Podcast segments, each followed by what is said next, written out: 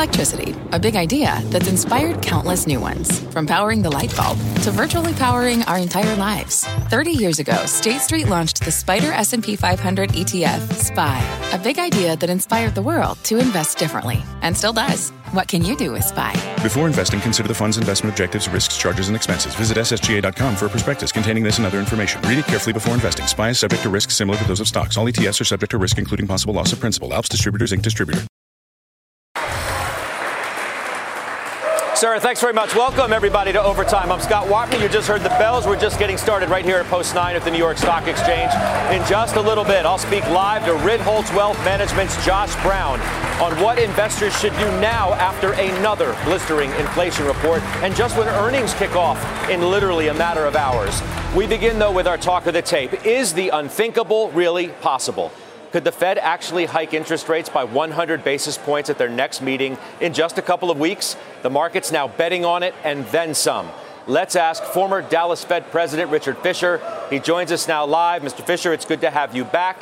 Uh, how Thanks, about Scott. this? Raphael Bostic said it a little while ago, quote, everything is on the table about that possibility. Quote, today's numbers suggest the trajectory is not moving in a positive way. Should they go 100 in a couple of weeks? Well, first, I have great respect for Raphael, but remember, he's not a voter this year, and those are his opinions, and we'll just have to see as we get closer to the meeting what's likely to obtain. There are pros and cons about 75 or 100. Uh, I would say presently 75 is still the most likely outcome. The pros of 100 are you get ahead of the curve, which they're way behind. The negatives are, uh, once again, you could surprise the market from what was claimed to be the path they were on 75 basis points. So I think it's too early to turn that determination, but this is a bad number, Scott. And even yeah. if it starts narrowing down, it's going to be way too high relative to their goal. Richard, I'm going to try and pin you down. I mean, if, if you're sitting in the room, okay, like you like you once did, do you make the argument for 100? I was the most hawkish member of the committee, I think, Scott, if you remember. I would still argue for 75 here. And at the same time, I'm looking further down the road, and I would expect that's another possibility in September. We'll see what they come out with at the meetings that they have in Jackson Hole in August. So, so why not rip the Band-Aid off, Richard? You said it yourself. It's a bad number, Scott. Right off, right off the outset here. Let's just get it over with. Just do it already. Inflation is blisteringly hot even though some metrics suggest it's starting to cool in some places, but not others. So why not just go for it? Well, I think it's important to just have articulated a path. They, we all know they want to go to three and a half, right? So that's sort of the goal right now. Why not just continue along that path, not look like you're afraid, you're overreacting? The big issue here, Scott, is not the price of goods. We're seeing some of that stuff come off, commodities, et cetera it's the wage price spiral that we're in the midst of right now. Workers are not being paid enough to keep up with inflation. They're going to demand more. They have bargaining power. And that's going to be the real issue. How do you cut that off? And that's the argument for doing something even stronger. But mm. I don't think they're going to go in that direction. We'll see. You never know. But Canadians do, do you think? Do, do, do you think they think like Jim Cramer does, that this is the last of the really hot numbers? Because that's ultimately what this comes down to. Yeah, it may not, it could be the last, but it doesn't mean you're going to go back to the 2% plus that they're aiming for. They have a long way to go between this number and two. Heck of a long way to go. So they want to bring it back down. They want to see a series of declines. And we're not seeing that right now. So whether it's 9.1 or 8.2 next meeting or whatever it may be, it's still not enough. They have a lot to do, and workers are demanding more and have the negotiating power. As long as that's mm. the case, we're going to have inflation driven principally by the service sector, but by all corporations will be under pressure, and we're going to have to tame it. That's the Fed's job. It's interesting that you say they have a lot to do, and, and, and they clearly do. The question is at what cost? And the Wharton professor, Jeremy Siegel, who was on with me today on halftime, suggests they're not going to be able to do as much as they once thought because the economy is deteriorating faster than a lot of people thought it would. That is going to ultimately force a pivot. Do you agree with that? Look, the economy is a mixed bag right now. From the standpoint of employment, it's still doing well. We're seeing some leakage, but still, look at that unemployment number and look at the number of unemployment claims. And as long as that's strong, and it's not the target we used to aim for, which, by the way, was 6%. Now it's in the 3.6 area. As long as that's the case, and you hear Powell saying this, the economy looks stronger on that dimension, even though it's looking somewhat weaker on other dimensions. So I have great respect for Jeremy. There's nobody better. But we'll have to see. And I don't think, as long as we have had inflationary pressure, that the idea of a shallow recession is going to scare the Fed away. Mm. Yeah, so I was going to ask you about that, what they would be content with. And do you think a soft landing is possible, as Bullard has suggested uh, in the last couple of weeks? It's possible. It's historically unlikely, but it's possible. Doesn't sound like you'd be putting any money on it. I, I would. Uh, I, I'm hopeful that this could be achieved. Again, the question of recession, Scott, is how deep is it? How broad is it? And right now, if we have these kind of weak numbers we're seeing from the Atlanta Fed, which, by the way, is never a great predictor if you look at the statistics behind that. But right. as long as we have those kind of numbers in the first quarter numbers, Scott, this is shallow and not necessarily could be tremendously damaging. Uh, we'll have to see if they can prevent it from becoming damaging. All right. We'll talk to you again soon. Richard, I appreciate your time as always. That's Richard Fisher. He's the former Dallas Fed president, weighing in on really the news of the day now.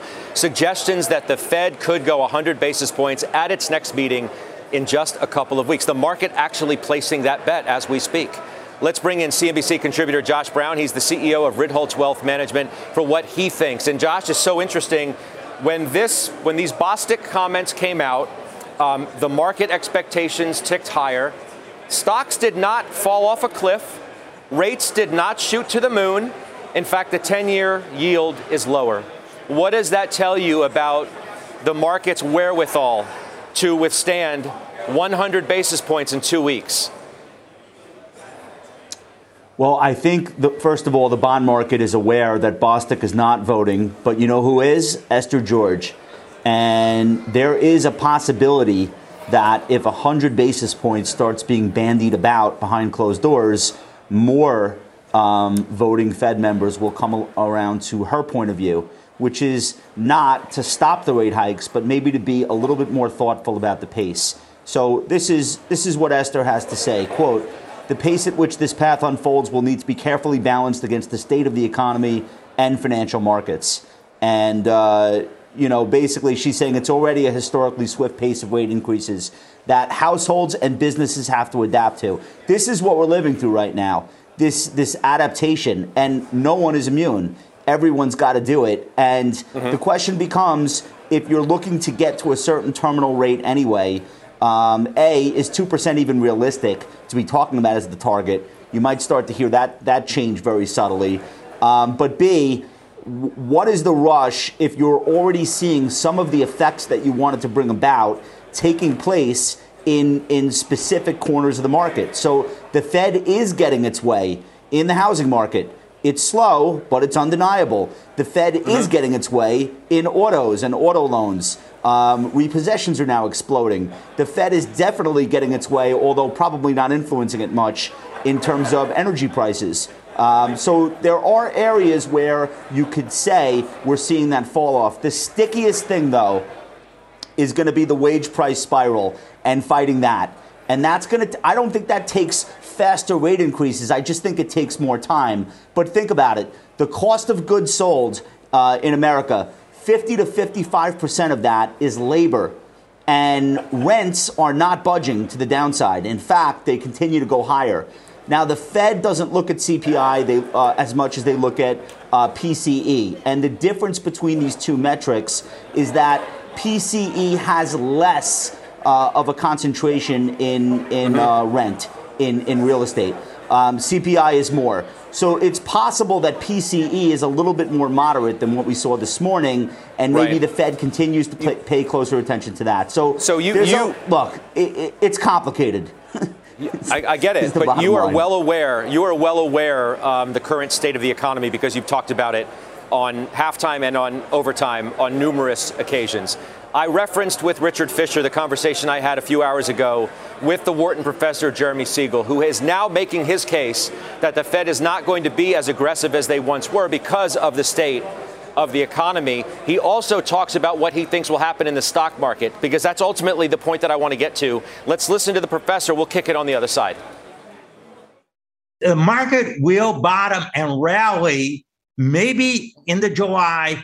He does 75 and says, listen, we think we've made a lot of forward progress. The prints will still slow, show high inflation, but we feel we've done most of the tightening. Wow.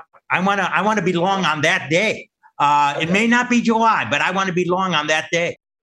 So, if you believe, as Jim Cramer suggested earlier today, Josh, that this could be the last really hot inflation report, as Tom Lee has, has made the case, and as the professor, I think, believes as well, why wouldn't you want to be more optimistic today about stocks if you think, in fact, that will be the case?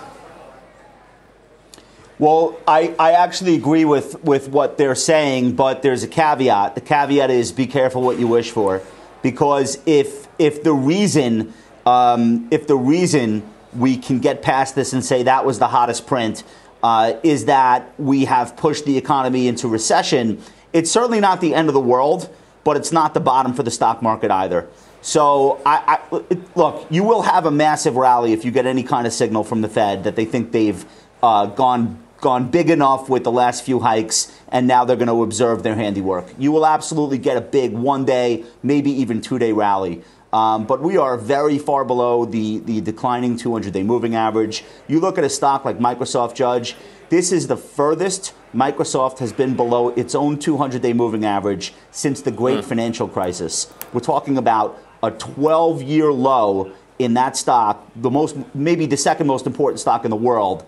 Um, relative to trend. So even if you get that one or two day snapback rally, what happens after that is everyone says, "All right, that was fun, but wait a minute, uh, recession is is real and and maybe even quicker than you know happening quicker than today. The tens and twos invert the worst inversion we've seen yet. 20 basis point inversion before things fell back down. So uh, yeah. That's really the bigger risk. And and I, I look, I, am not telling people don't play for that big rally when the Fed says it's going to relax. I'm just saying like don't get too excited about it either. Well, you I mean you better be ahead of it too because by that time it may be a, a little too late.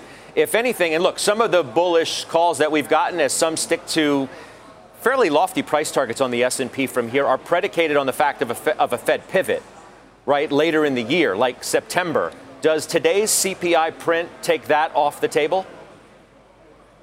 Once again, even if the Fed pivots sometime this summer, or so if it's not July, then it would have to be September, right? So even if even if that is the case, a lot of the, the, the damage in the overall economy might at that point have prompted them to pivot. So it's like if they pivot, why? Are they pivoting because all of a sudden they have the inflation data they want? Not a chance. You, the, the economy does not function well at 6% CPI. So it would be nice if it's falling from 9 to 6, but even at 6, how much of a pivot can they really do? So I look, I, I don't want to be the person that comes on every week and tells you we're not done, it's not over, but we're not done, it's not over. And we have to understand the reason why the Fed pivots. It might not be a reason that we like. Yeah. Speaking of that, uh, because you know the economy is is weakening quicker than people thought. Uh, it continues to do so. That leads me back to Jamie Dimon's hurricane comment. And I bring it up uh, because I know you, you like that stock. They report their earnings tomorrow. They kick off the whole thing.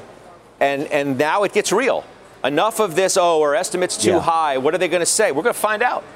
So what's riding on that?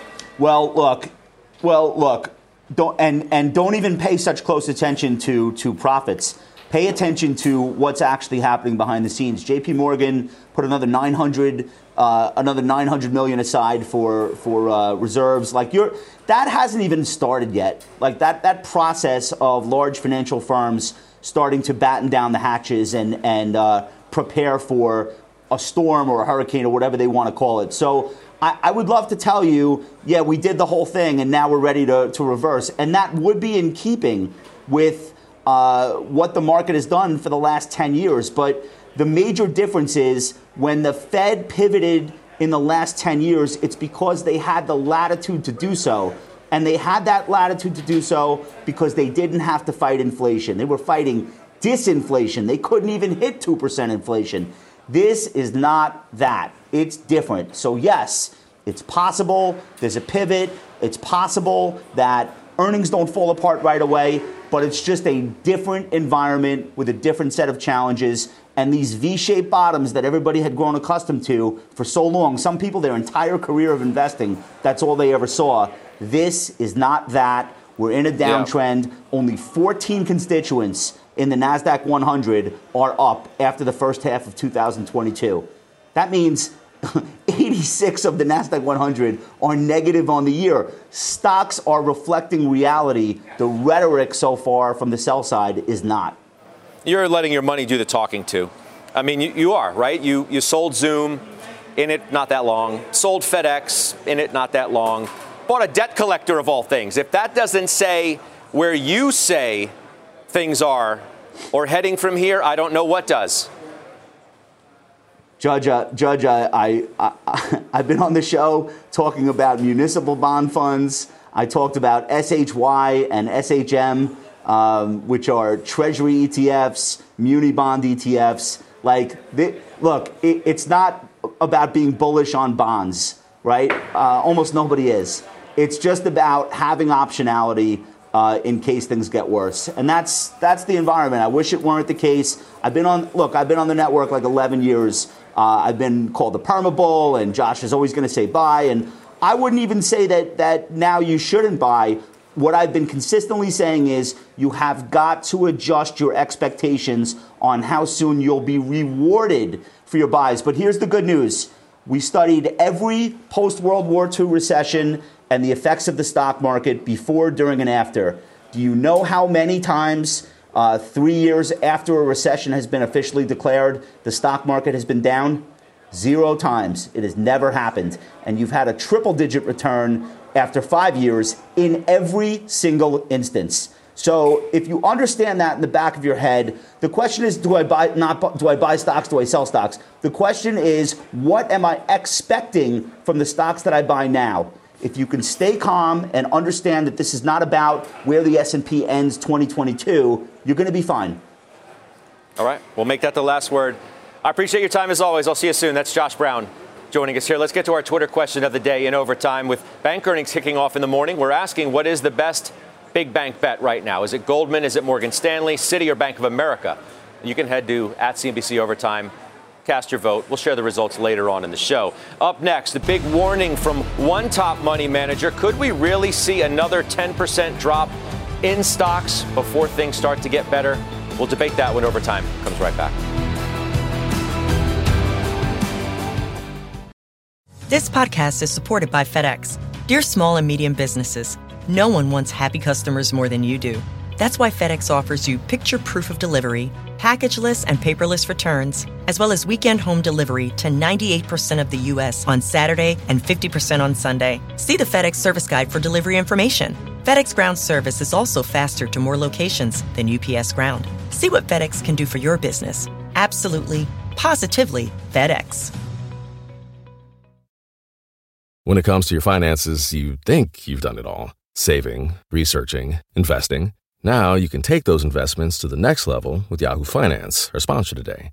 I have an investment account with Schwab and a 401k with Fidelity, and I use Yahoo Finance to consolidate them so it's incredibly easy to manage. They've been helping great investors like you for over 25 years. So whether you're a seasoned investor or just looking to level up, Yahoo Finance can simplify things, putting all your tools and data in one spot. Yahoo Finance takes a 360 degree look at the financial news cycle. From breaking news, original editorial perspectives, analyst ratings, independent research, and customizable charts, they've got you covered. You can see all of your 401k and other investments by securely linking your brokerage accounts. Yahoo Finance gives you insights and helps you see your wealth in its entirety. That big picture perspective helps smart investors become even better. For comprehensive financial news and analysis, visit the brand behind every great investor, yahoofinance.com, the number one financial destination. yahoofinance.com. That's yahoofinance.com.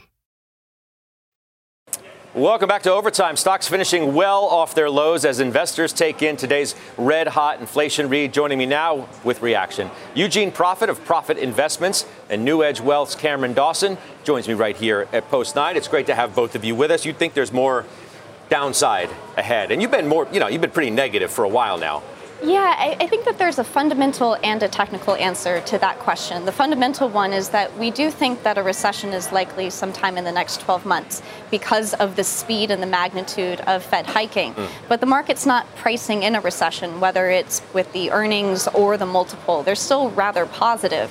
The technical answer is that we remain in a downtrend, and we have had rallies, but they've been rather anemic, not really led by that pro cyclical risk on trading. That would tell us that we're still in a downtrend, lower highs, lower lows. 40, what, 3,400 is kind of the number that you're looking for? That's where we start to get really interested from a fundamental perspective. That gets you back down to the pre COVID high. And yeah, that's 10 plus percent from here down. Yes, but that would take the total drawdown to about 30%. 30 down. That's on average what we see during recessions 30% down, about nine months of, of length. So at some point, we're getting rather close, and, and this correction will have run its course. Eugene, if I'm looking for somebody to counter Cameron's negativity, apparently you're not the right person because you think we're going lower too. Um, but I can counter it. I think that basically, if we do go down 10%, it's going to be in those large cap company tech companies that have yet to um, decline significantly. They'll just be confirming what the rest of the market already has that we're in a bear market. We've had that 30% drawdown in a lot of other names. Um, I do think that there is a recession risk. I think that the interest rates um, going higher um, will definitely be impactful. And then with earnings coming around, I believe the operating margins are going to really be the focus. I think companies have been able to pass the um, prices on, um, but they have higher input costs.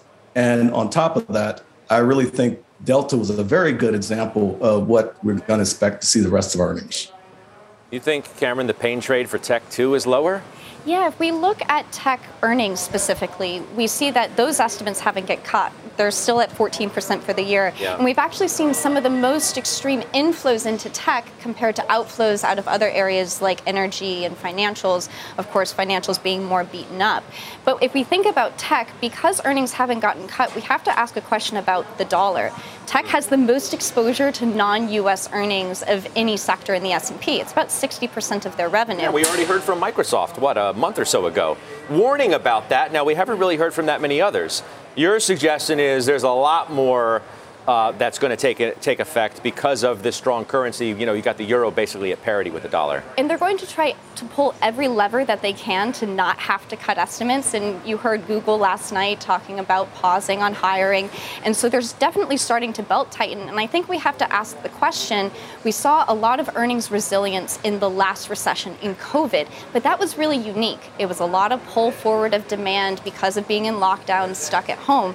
Does that repeat itself when we see broad companies may be cutting back on capex in totality? Mm. Eugene, where does the Fed factor into the way you're thinking now? And look, I mean, I get the fact Bostic's not a voting member, but nonetheless, when a Fed president is willing to at least entertain the idea of 100 basis points, you got to sit up and take notice.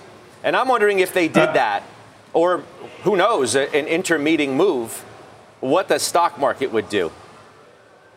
Well, I, I, think you're right. You do have to pay attention to that, but I think Fisher might be more on point that it's going to be 75 basis points because the Fed is still figuring out um, what the impact of these increases are, and they don't want to overshoot um, too quickly. And you do see some um, moderation. Um, if they come at 100 basis points, a lot of market participants think that you know you rip the Band-Aid off, get it done, and we can be off to the races. And um, in July, you know, you're running away. I don't think that that's quite the case. I think that them going in a meeting or 100 um, is actually more fearful um, than not. I think that if companies really are talking about um, we have more revenue, but we have less profitability, and analysts have not really um, downgraded those earnings estimates. Um, that's where the pressure is going to come from from the market, and I think in that case, we probably are lower than we are right now.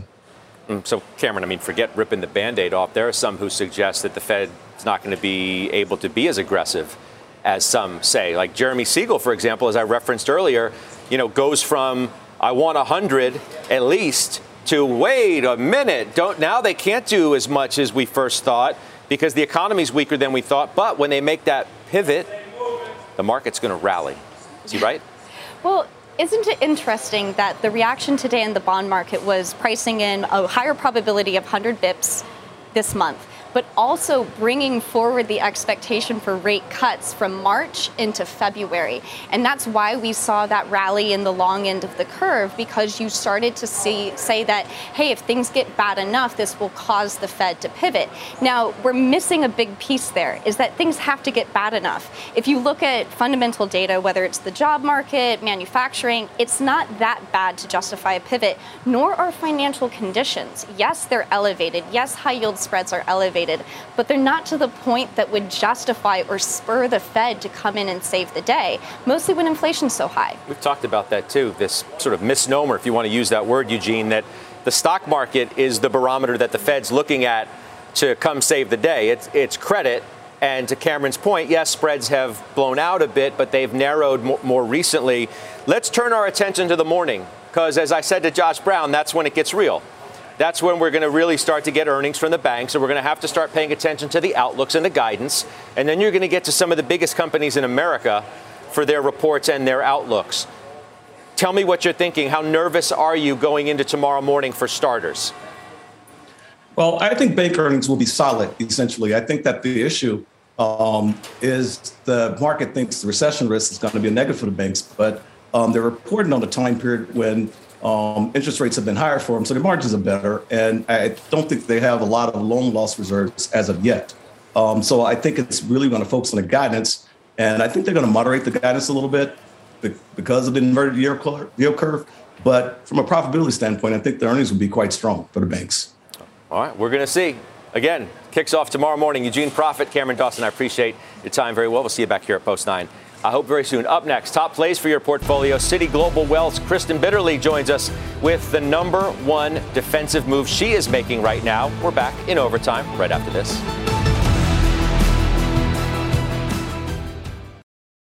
This podcast is supported by FedEx. Dear small and medium businesses, no one wants happy customers more than you do. So you need a business partner just like you like FedEx, who understands your passion for serving your customers because they have the same commitment towards you. That's why FedEx offers you picture proof of delivery, packageless and paperless returns, as well as weekend home delivery to 98% of the U.S. on Saturday and 50% on Sunday. See the FedEx service guide for delivery information. What's more, FedEx Ground is faster to more locations than UPS Ground.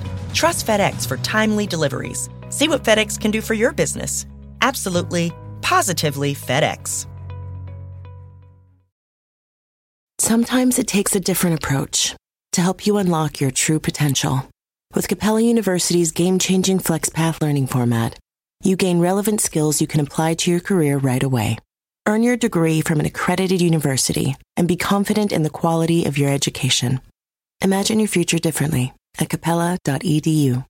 Capella University is accredited by the Higher Learning Commission. Learn more at capella.edu/accreditation was a down day for the Dow as we welcome you back in overtime. It's time for a CNBC News update with Shepard Smith. Hey, Shep. Hi, Scott. From the news on CNBC, here's what's happening. President Biden on his first trip to the Middle East since taking office. Today, he's reassuring Israelis that the United States is committed to stopping Iran's nuclear program. Asked by Israel's Channel 12 News about using military force against Iran, President Biden said only as a last resort. Another foreign trip for the president, another Secret Service agent sent home. According to the agency, an employee was briefly detained by Israeli police after a physical altercation, then sent back to the United States. Just two months ago, during the president's trip to South Korea, two other agents were sent home after a reported fight there with locals. And the former Trump advisor Steve Bannon is again asking a federal judge to delay his contempt of Congress trial that's scheduled to begin on Monday. Bannon's legal team arguing that after the latest January 6th hearing, getting a fair trial for him will be much more difficult. Just yesterday, the same judge denied a similar request. Tonight, fallout from the newly released video of the Uvalde police response, plus the mystery of 21 teens who dropped dead in a bar, and a second shark attack on the same beach. On the news, right after Jim Cramer, 7 Eastern, CNBC. Scott, back to you. All right, Shepard Smith, thank you very much. Check out the healthcare sector over the past month. It's up better than 5%. Our next guest says this is the top defensive play to make in this current environment. Joining us now, Citi Global Wealth Head of North America Investments, Kristen Bitterly, here at Post Nights. Good to see you in person here. Good to see you too. So I kind of feel like everybody now loves healthcare, the way that everybody loved energy, and then ultimately it got a little crowded, and then the bottom fell out.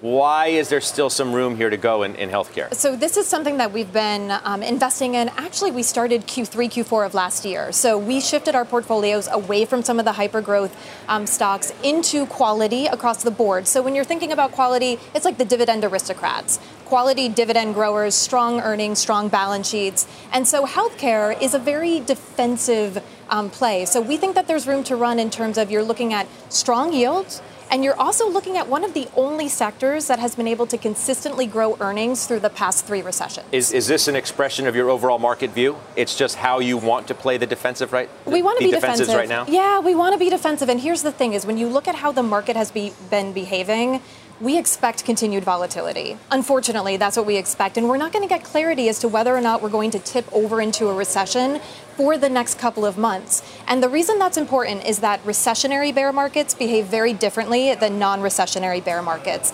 Non recessionary bear markets, we've done the damage. They, they see average drawdowns of about 23 to 25% and a duration of about 200 days. If you tip over into a recession, you see drawdowns in excess of 30% mm. and a duration of around 400 days. What if we're already in a recession, as some literally suggest we are, and the Fed knows this, and you're going to have a topped out inflation report this time, we think. And all of that's going to force the Fed to not be as aggressive as we once thought. I think one of the challenges that we have right now is what we thought could have been a Q3 resolution is now getting pushed out into Q4. Chair Powell, um, a couple weeks ago, was very clear on one of the mistakes that the Fed made is that they reacted too quickly to the data, that they saw one print and they decided that, okay, maybe inflation is transitory. What Chair Powell said is we need to pay attention to trends. So seeing what happened today is only actually going to encourage mm. them with the 75 basis points. And then come September, are we going to really get any data that would pivot them away or pull back from that trajectory? Yeah, our, I mean, our Steve Liesman has made the same good point. Restart the clock from today, right? Last yep. CPI print you thought was going to be the top, wasn't. This CPI print you thought was going to be the top, wasn't. So now you have to start the count all over again. Exactly. And then it, it really comes down to how are you positioned, right? So you want to be positioned for these two different outcomes. You want to be positioned for what could be called resilient, which is just slowing growth and seeing a reduction in, in earnings growth, or a recession. And that is why it sounds very simple, but both in terms of our equity positioning as well as our fixed income positioning, we're invested in quality. What would you avoid most most of all? Right now, what would I avoid most of all? I think market timing to be honest. When you think of what is the biggest mistake you could make in these types of markets, this idea that you're going to be able to call bottoms or get out when we see some of these market rallies, we see a lot of people doing that, either sitting on the sidelines thinking that they're going to be able to call that bottom and seeing inflation really kind of erode um, the value of that cash, or we see people getting out basically deciding that they can't take it anymore and they don't get back in. But uh, so what, about avoid like that a, temptation. What about like a sector uh, type conversation on on that same question. If, if you're a longer term investor, the kinds of which you're obviously advising in a global wealth role, uh, would you buy large cap tech here, for example, or not? I think there's an opportunity for a long term investor to buy large cap tech. So when you see um, some of the sell off that, that's occurred, I would stay away from the hyper growth. I would stay from areas that are not profitable. But one of the areas where we're investing in tech is cybersecurity. So mm. take a look at that particular subsector it's, it's off about 20%. We've seen some pullbacks, but when you actually look at their business models, their earnings, it hasn't pulled back really at all. There's no material difference. That's also an area of durable demand. And when you look at the indices, only around 9% of those companies are not profitable. So when you buy market capitalization, so you have some good, strong profitability and you have some long term secular growth trends in your favor. If I say, okay, I'm looking at a Microsoft or Alphabet or Apple, and I say, well, I'm a long term investor, why shouldn't I buy these? Do you have any trepidation at all about currency impact on, on earnings? Or do you put all of that aside because you're focused on the end game of years from now rather than moments from now? I think the end game is the most important thing. Currency obviously is going to be a big topic in Q2 earnings. It's hard to avoid, and any of those companies that have international models, you're going to see that come, and it's going to be very front and center. That could be a short term impact, but I think using some of these opportunities, the pullback to build long term positions, does make a lot of sense. Okay. Thanks for coming by Post 9. Thank you. All right. I appreciate it. That's Kristen Bitterly joining us now. Up next, we're tracking all the biggest movers in the OT as always. Christina Partsinevelos is all over that action as usual. What's on deck? We've got a slew of new dividend payouts announced in the OT, a new vaccine that's ready to hit U.S. markets. And uh oh, ads are definitely going to interrupt your Netflix and chill time. Details right after this. We're tracking the biggest movers in overtime as always. Christina Partsinevelos is here with that. Christina? Well, we're seeing shares of Novavax down in the OT right now. This after the Food and Drug Administration just announced emergency use for for the Novavax COVID vaccine. For anyone 18 and older, you can see the stock is down over 2%. The vaccine does come in two doses and it's administered three weeks apart. This is a protein based vaccine, not mRNA based. Netflix slightly in the red just after rising before the close, and this is on news that it will be partnering with Microsoft on its ad supported service. After years of resisting, ads are finally going to interrupt your Netflix and chill time. Netflix earnings are out next Tuesday, and it expects to lose 2 million subscribers in the second quarter. You can see the stock down slightly. Lastly, dividend payouts continue to rise, this time with retailers Walgreens Boots Alliance. They just announced a quarterly dividend of 48 cents a share. That's half a percent increase, payable on September 9th. And then Costco also announcing in the OT a quarterly dividend of 90 cents a share, payable on August 12th. Tis the season of dividends. Q2 just hit a record for dividend payouts. Scott. All right. Christina, thank you. Thanks. Christina Partsinevelos up next. Bailing on the builders. The XHB home builder ETF down more than 30% this year. So, is it time to cash in on the housing trade or cash out? We'll debate it in today's halftime overtime. And don't forget, you can catch us on the go by following the Closing Bell podcast on your favorite podcast app. Overtime is back right after this.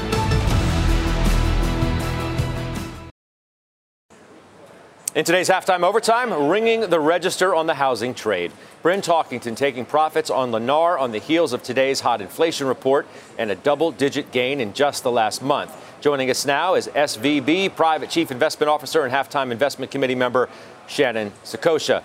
It's good to have you on. I mean, you don't have home builders, but you do have a fair amount of exposure. And I'm looking at all of these home builders year to date. They're all down at least 30% for the most part as are Home Depot, Masco, Trex among the stocks you own. Why should I continue to own these in the kind of environment it looks like we're heading into for housing?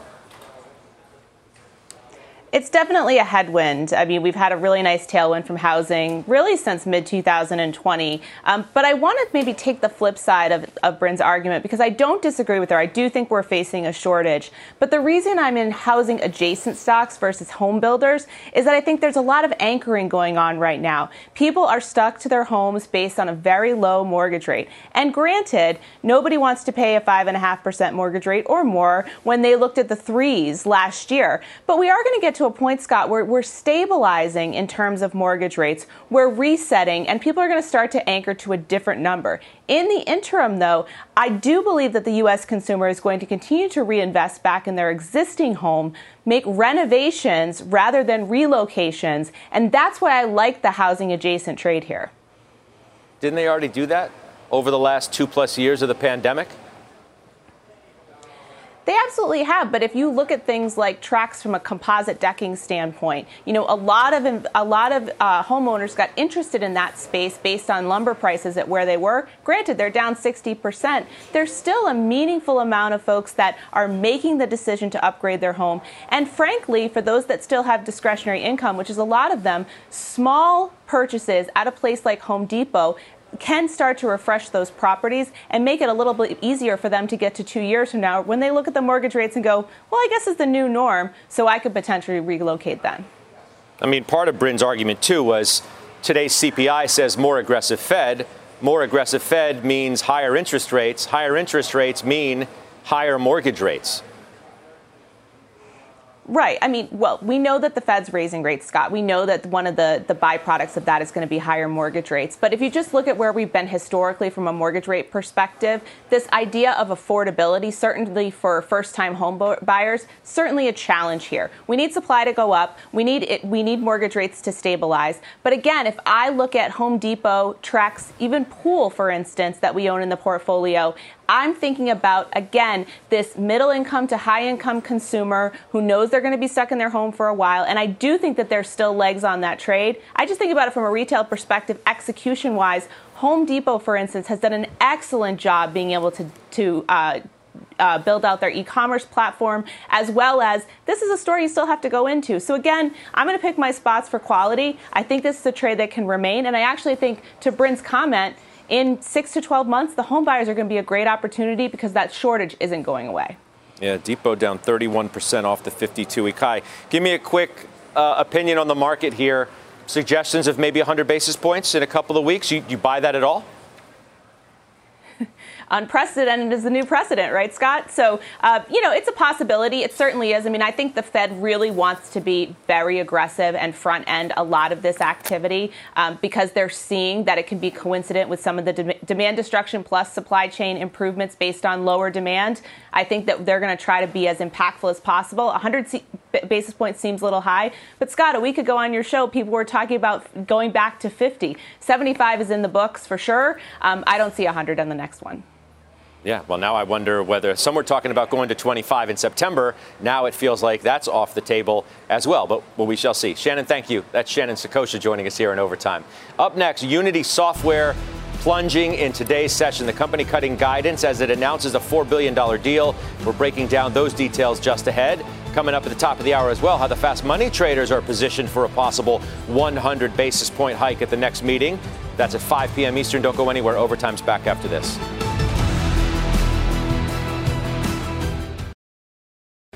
Shares of Unity Software handing in their second worst day ever after cutting guidance and announcing a $4.4 billion deal. Let's get to Steve Kovach, who has more on that for us. Steve?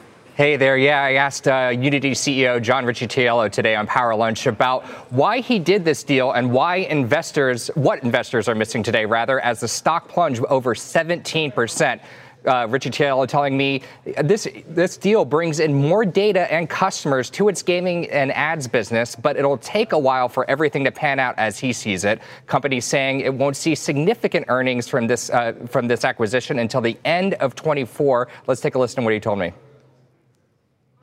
my sense is this this is one of those deals where um, it, will take a while for people to figure it out. Um, my job is to make sure we're doing th- the right things in the long term, and but in this case, short term and long term, we're going to we're going to deliver.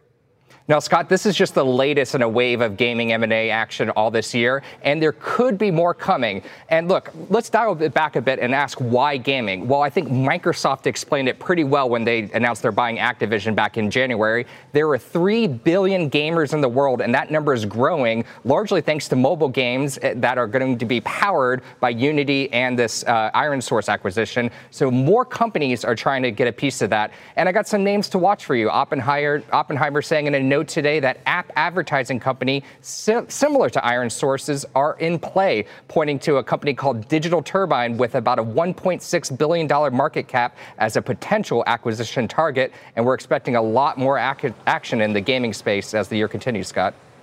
Didn't Unity cut the guidance as well today? And, and that maybe has as much to do with the, the sell off in the stock as anything else. Yeah, that's part of it too. They cut their guidance a bit for the full year, although they said this current quarter, I mean, this past quarter that just ended, Scott, um, they're going to slightly beat expectations. And on top of that guidance cut, though, they also got a new $1 billion investment from Sequoia and Silver Lake, previous uh, big investors in the company. I got you. Steve Kovach, thank you very much for that. Got Up it. next is Santoli's last word. We're back in two minutes in overtime.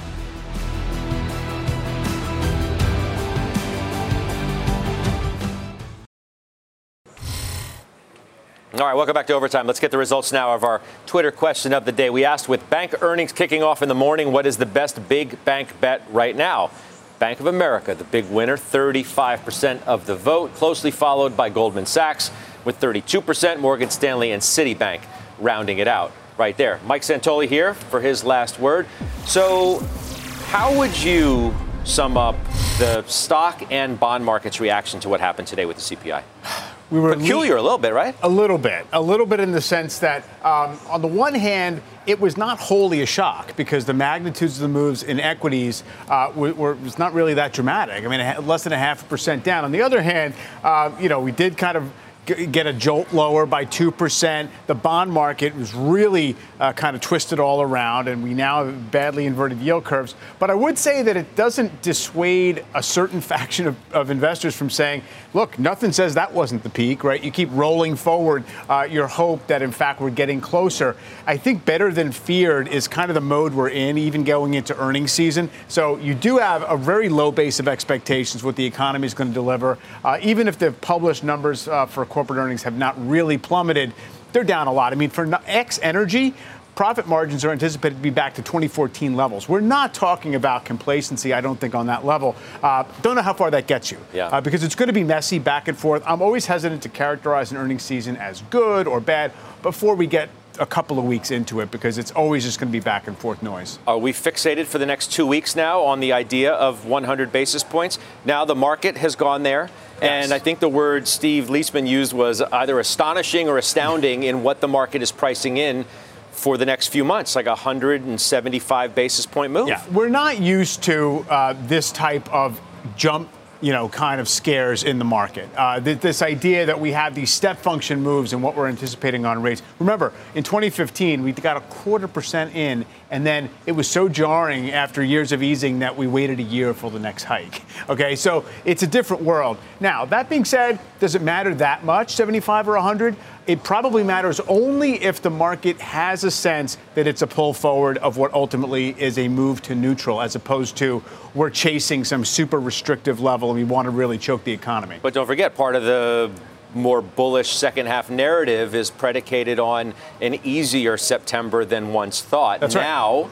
you wonder whether that, in fact, would be the case. What I wonder is if there's going to be a, a period of, uh, of respite where you get to whatever we're going to get in two weeks in terms of the Fed, and then you get this like eight week spread before the next Fed meeting, and then you'll see uh, exactly what happens with the economy if we get any confidence about recession, no recession call. Speaking of, we're going to be talking about hurricanes again tomorrow. Dimon JPM kicking earnings off. It, yeah, we might be. Hurricanes, uh, expense cuts, I think, is going to be another theme. Yeah, all right. Yeah. We'll watch for it. Oh, there's so much on our plates. I appreciate it very much. Yeah. Helping us make sense of all of it is Mike Santoli. Back again tomorrow. Fast Money begins now.